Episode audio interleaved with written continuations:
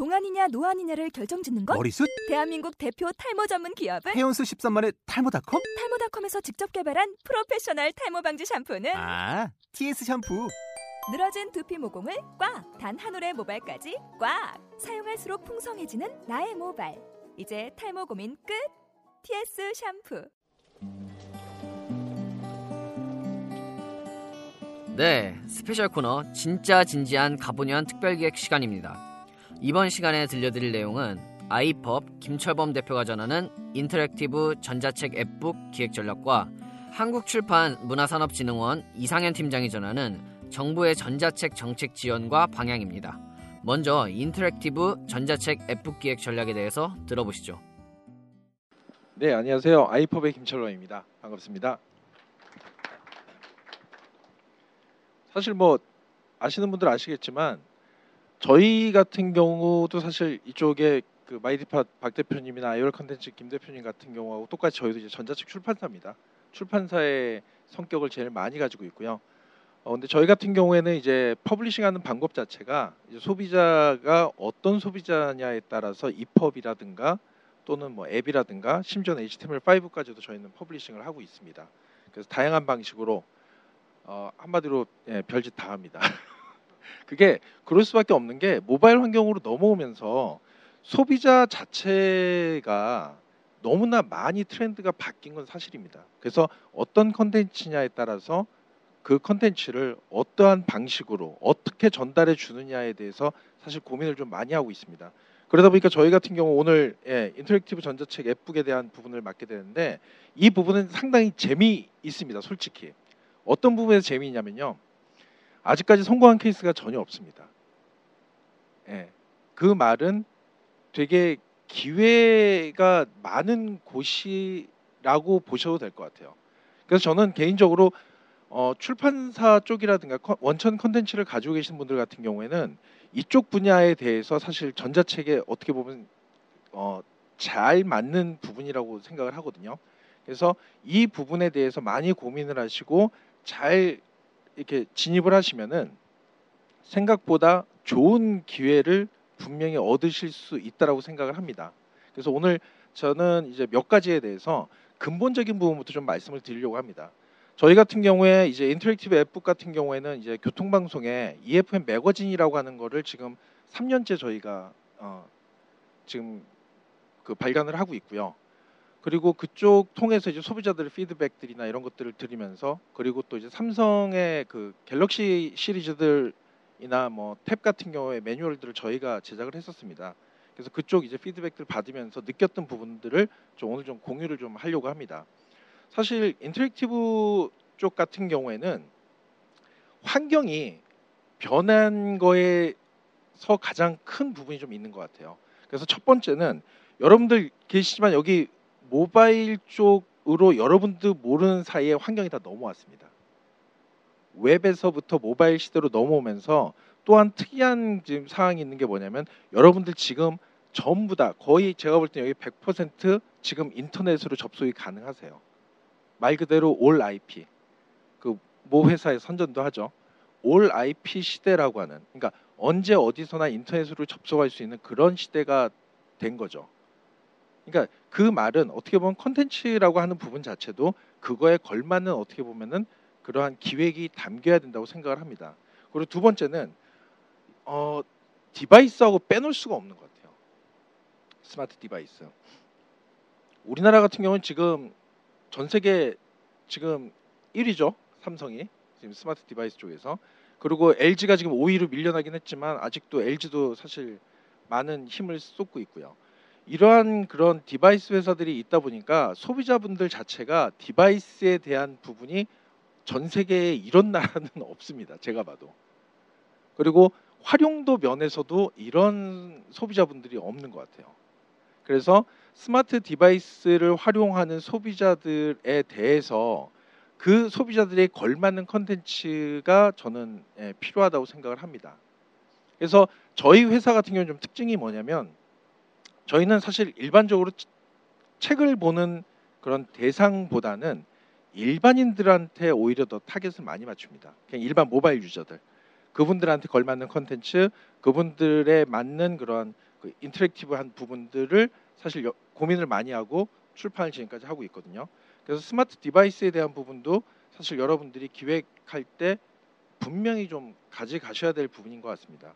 그리고 또 하나는 앞에 그 두 가지 현상, All IP, 그다음에 smart device 이런 현상들로 인해서 나온 게 컨텐츠가 너무나 다양해졌습니다. 너무너무 다양해져 가지고 여러분들 아시겠지만 요즘 smart device로 많이 활용하시는 것 중에 하나가 사실 멀티미디어 쪽이거든요. 영상 쪽 쉽게 접할 수 있으니까 또는 오디오 쪽. 그러다 보니까 텍스트 컨텐츠들 자체가 사실상 점점점 그 포지션을 잃는 것도 사실이에요. 게임이라고 하는 부분들, 미디어 다른 이제 멀티미디어들에 대해서 그래서 그러한 부분들을 해소할 수 있는 이 컨텐츠가 이렇게 홍수화되어 있는 상태에서 그 컨텐츠를 통해서 소비자들하고 이렇게 소통할 수 있는 그런 근본적인 부분을 사실 기획할 때 고민을 해봐야 된다고 생각을 합니다. 그리고 마지막으로는 아까도 얘기가 잠깐 나왔었지만 저도 정말 중요하다라고 생각하는 것 중에 하나가 이겁니다. 큐레이션. 예. 이거는 사실 컨텐츠가 다양화되면서 이 컨텐츠가 정말 얘가 좋은 컨텐츠인지 아닌지조차도 모를 정도로 지금 컨텐츠들이 막 쏟아져 나오기 때문에 그러한 curation에 대한 부분 자체가 제대로 이루어진다라고 하면은 그 부분은 어 제가 봐도 전자책으로 가장 큰 매력이 아닐까 생각을 합니다. 그래서 이러한 부분들을 통해서 어떻게 보면은 어 가장 근본적인 요소죠. 소통. 아까도 얘기 나왔었지만 소통이라고 하는 부분. 그러니까 컨텐츠를 통해서 독자와 컨텐츠가 소통을 하고 그다음에 컨텐츠가 그 컨텐츠 원천을 가지고 있는 저자라든가 출판사들하고 소통을 하고 하는 부분들이 interactive라고 하는 부분.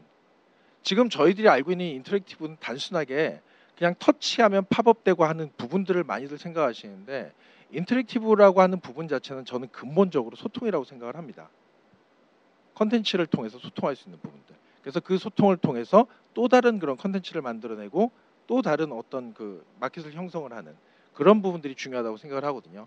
그래서 interactive 전자책이나 앱북이나 하는 부분들 자체가 근본적으로 이런 것들이 기획이나 이런 전략들이 없으면은 사실상 정말 힘들다고 생각을 합니다. 왜 그러냐면 경쟁자가 제일 첫 번째가 게임입니다. 게임이고요. 어떻게 보면 두 번째가 SNS죠. 그 다음에 웹이고 그러한 다양한 컨텐츠들 상에서 얘네들이 성공을 하려고 하면은 그런 좀 특별한 지금 제가 아까 말씀드린 것들에 대한 그런 것들이 기반으로 된 어떻게 보면 좀 특별한 그런 요소들이 나오지 않고서는 사실 좀 많이 어렵다는 생각을 합니다. 그래서 제가 준비한 건 여기까지고요. 예, 들어주셔서 감사합니다.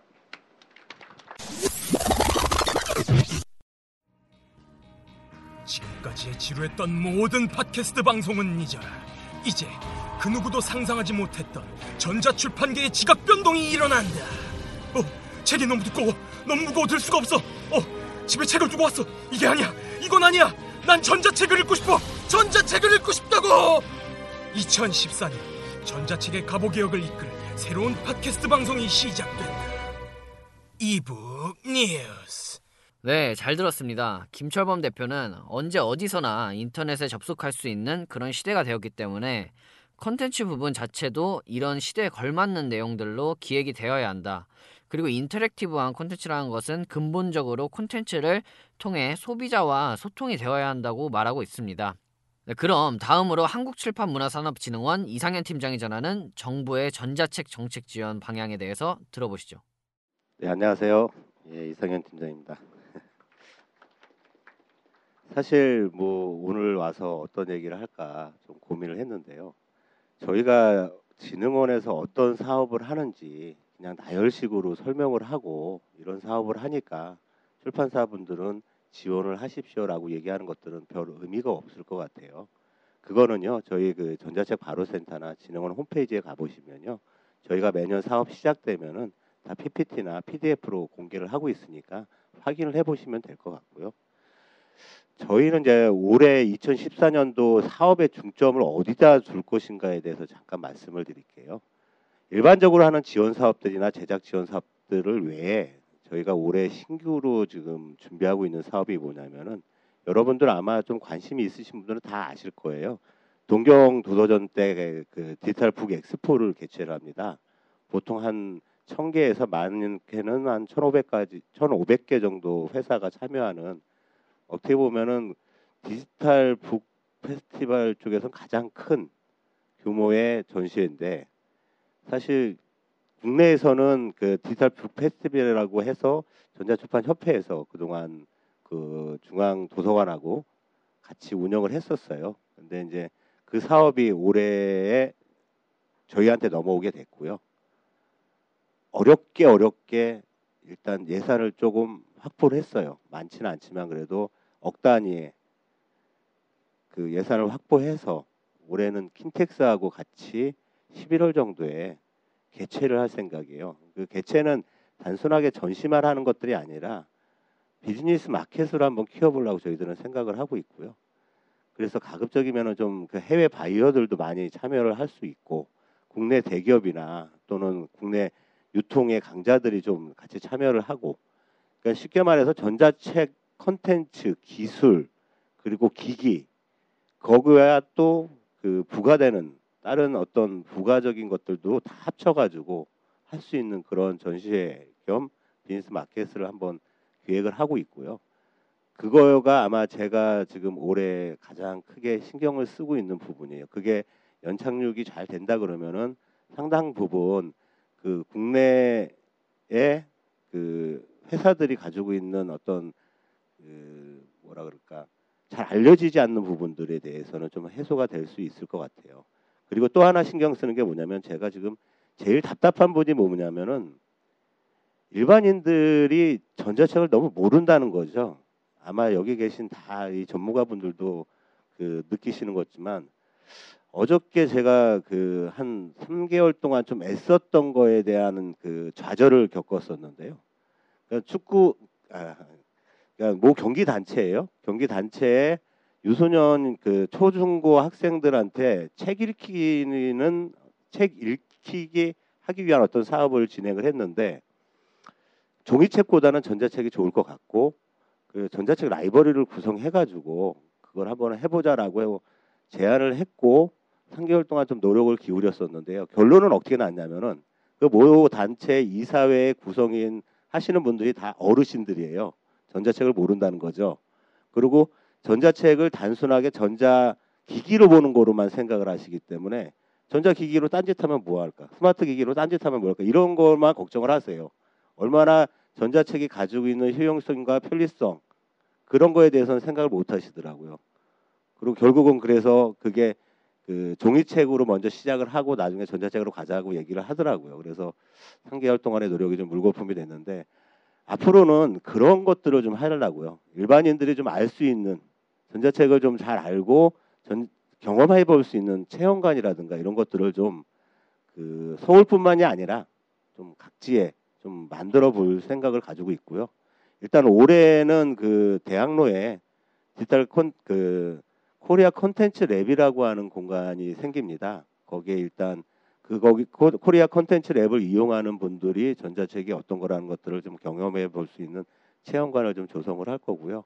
그 코리아 콘텐츠 랩은 서울에 하나, 그 지방에 아직 확정은 안 됐는데요. 지방에 두 군데가 더 생긴답니다. 그래서 일단은 거점으로 지방에 그렇게 해서 좀 체험 공간을 좀 만들어 놓을 거고요. 그리고 가급적이면은 올해 이제 보통 이제 공익 광고 같은 경우에는 그 6월 달 정도 되면은 익년도 그 광고가 다 끝나요. 그래서 지금 문화부 쪽하고 좀 협의를 하는 게 공익 광고로 해가지고 전자책 광고를 좀 TV 광고를 한번 해볼 수 있을까 그런 것들을 좀 추진을 하려고 생각을 하고 있고요. 결국은 아무리 인프라가 튼튼하게 잡혔어도 그거를 소화하고 볼 수 있는 독자층이 형성이 안 되면은 아무 소용이 없다라는 게 지금 제가 지금 도달하는 결론이고요. 올해는 그런 부분들을 조금 더 강화시키고 독자층을 독자층을 좀 확보할 수 있는 그러한 사업들에 좀 집중을 하려고 그러고 생각을 하고 있습니다. 그리고 정부 같은 경우에도 전자 출판의 중요성을 굉장히 많이 인식을 하고 있고요. 특히 장관님께서 전자 출판을 2대 과제로 문화부의 출판과 관련된 사업에서 2대 과제 중에 하나로 전자 출판을 꼽고 있고요. 올해 예산은 사실 작년보다 그렇게 많이 늘어난 편은 아니었는데요. 아마 내년도부터는 좀 예산이 좀 많이 늘어나면서 사실 지금 종이책 예산의 5%도 안 되거든요. 전자책 예산이 아마 10% 이상. 저는 조금 그 담당 사무관님하고 맨날 얘기하면서 20%까지 확보가 돼야 좀 되지 않겠냐.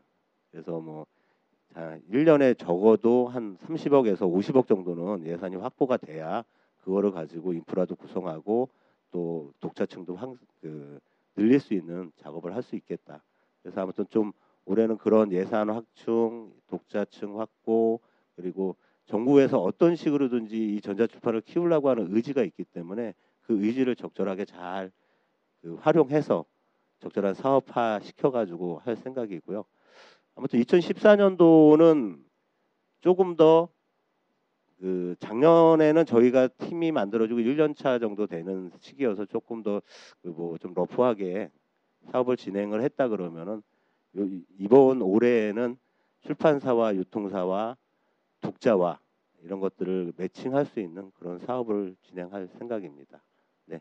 혹시 개별적인 사업에 대해서 궁금하신 점이 있으시면 저희한테 지금 그 문의를 해주시고요. 그리고 아까 말씀드린 대로 저희 사업은 저희 그 전자책 바로 센터나 출판문화산업진흥원 홈페이지에서 다 확인할 수가 있으니까요. 확인해 보시고 궁금한 점 있으시면 연락을 주시면 저희들이 답변 성심성의껏 해드리겠습니다. 예, 고맙습니다.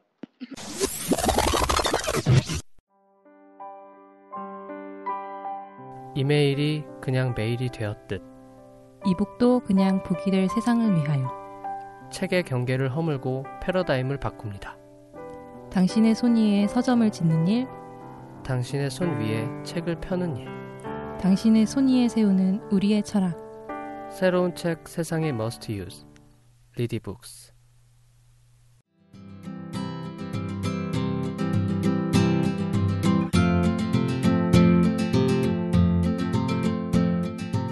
네, 이상현 팀장은 일반인이 전자책을 너무 모른다.